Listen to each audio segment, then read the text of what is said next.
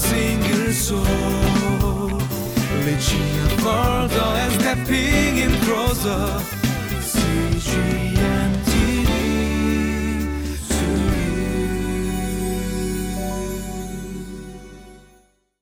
Hello, I'm John Smizer. I'm uh, coming to you from the Southern California area.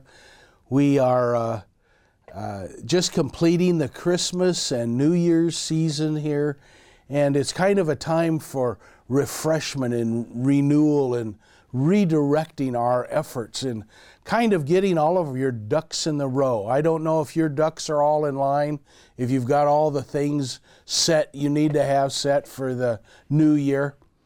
I, I must tell you, I really love uh, the way Lord uses these uh, thresholds, these transitions. We move for, from one room through a threshold into another room. And, and, and now we're in the year 2019. And so it's an opportunity to uh, do some of the things I had uh, procrastinated about in 2018, some of the things that I want to do because some friends encouraged me. But this year, I pray that uh, as you look at what things are important for you, you would allow God's Word to be the one that speaks to you and understand some of the priorities and some of the concerns that Jesus was teaching his disciples. And it's a great thing that we're looking through this uh, section of Mark, in, in Mark chapter 9. And I want to encourage you just to, to open your heart and mind uh, to really hear what does God have for you for this coming year. I thank God for our time together, and I thank God for your ministry wherever it is, within a family, within a business, wherever you are in the world today. I just pray God will encourage you through this time.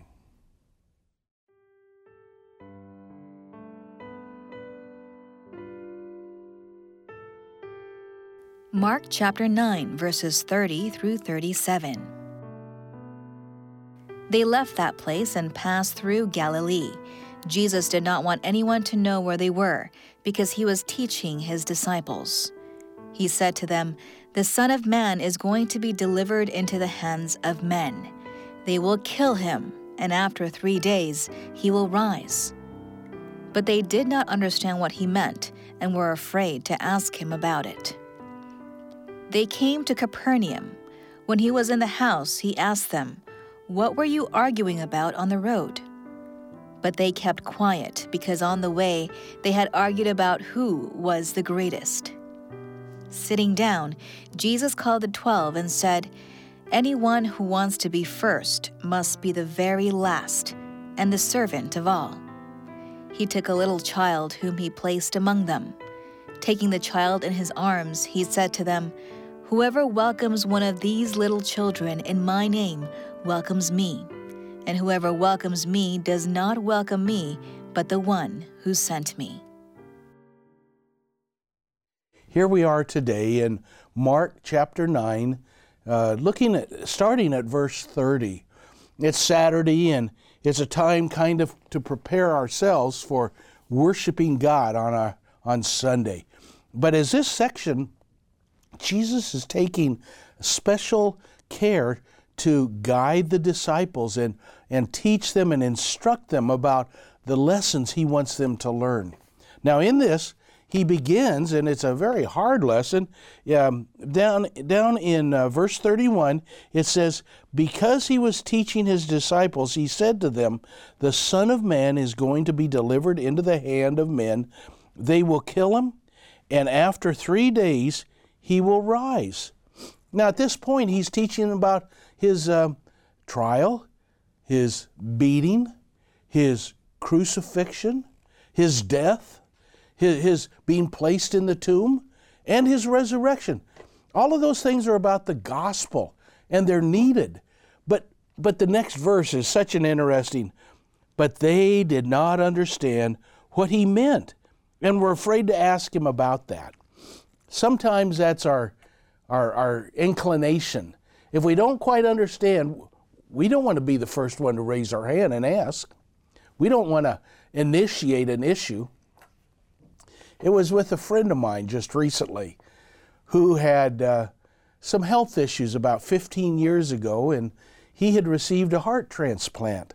And uh, just the last few weeks here, uh, he had had some health issues again. Now, like I said, it was 15 years ago, and he has told me that the heart transplant is supposed to last probably an average of 10 years. So at this point, the doctors have given him a, uh, an awareness that he's dying, that his heart is giving out now. And his health doesn't allow him to be on the list again for another heart. No, um, he knows he is terminal.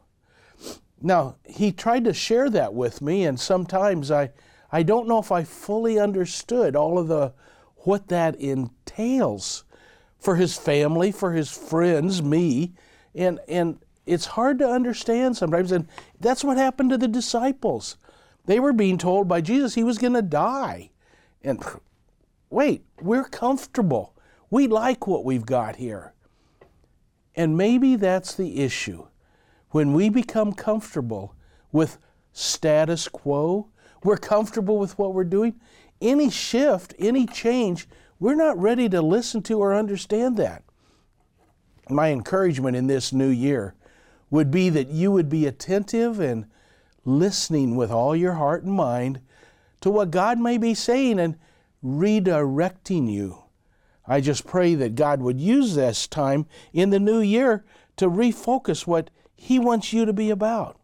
It goes on now that after they were hearing a little bit of this kingdom issue that he was going to do this for the kingdom, he, they, they were on a, uh, a little walk further, and some of the disciples were hanging back and they were arguing with one another.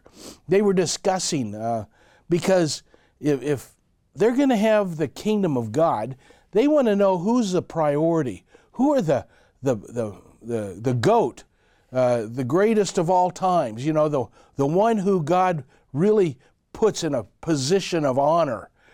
Well, they already knew, Peter, James, and John, that they were called out by Jesus many times to travel with him and and uh, be that special threesome. And but what about the rest of them?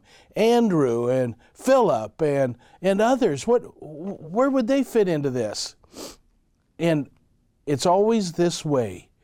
Because of the discussion, Jesus said, "What are you, what are you talking about?" And they were afraid to tell him because they were talking about who's going to be great.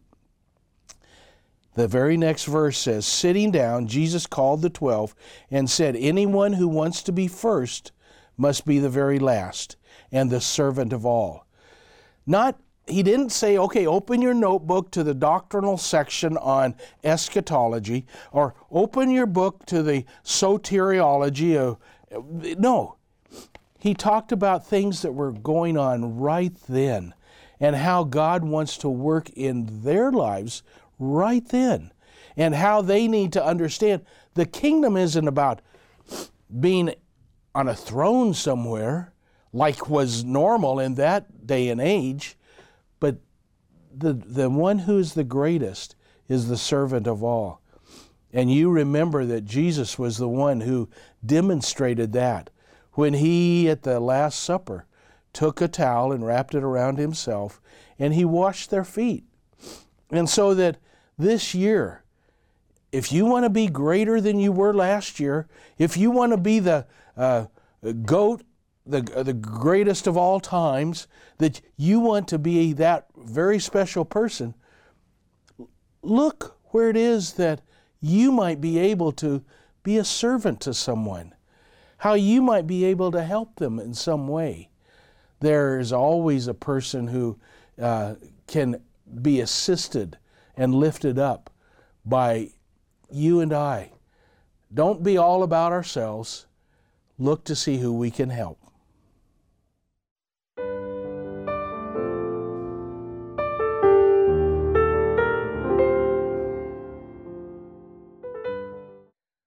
Pastors and teachers are always looking for windows, windows into the lesson that they're teaching so that they can illustrate and people can understand better.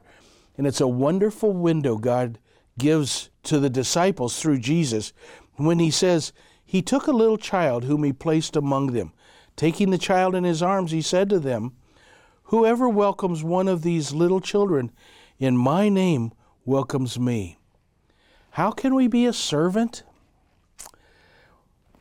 What is a child really able to do for my life, my career? Not much. But I can do much for them. I have a grandson who's like six months old. I can change his diaper. I can feed him. And as a child, we need to, to welcome them into our lives. And that's what Jesus wants us to do with each other welcome one another. Pray with me, won't you? Heavenly Father, we thank you for your goodness in our lives, how you provide for us and you care for us every day. Lord, uh, your willingness to humble yourself, to become a man, to, to strip and take a towel to wash your disciples' feet, is that example that we need to have and understand that we can be a servant. We can be a servant to one another, even if they're not part of the household of faith. We can be a servant to others. And in that way, Lord, you can use us to bring glory to you. And in that, you will allow us to be great, great in your kingdom. Father, our desire is to bring honor to you. Bless us in these coming weeks and months that we would serve you in a powerful way. In your precious name, amen. For a single soul, reaching further and stepping in closer.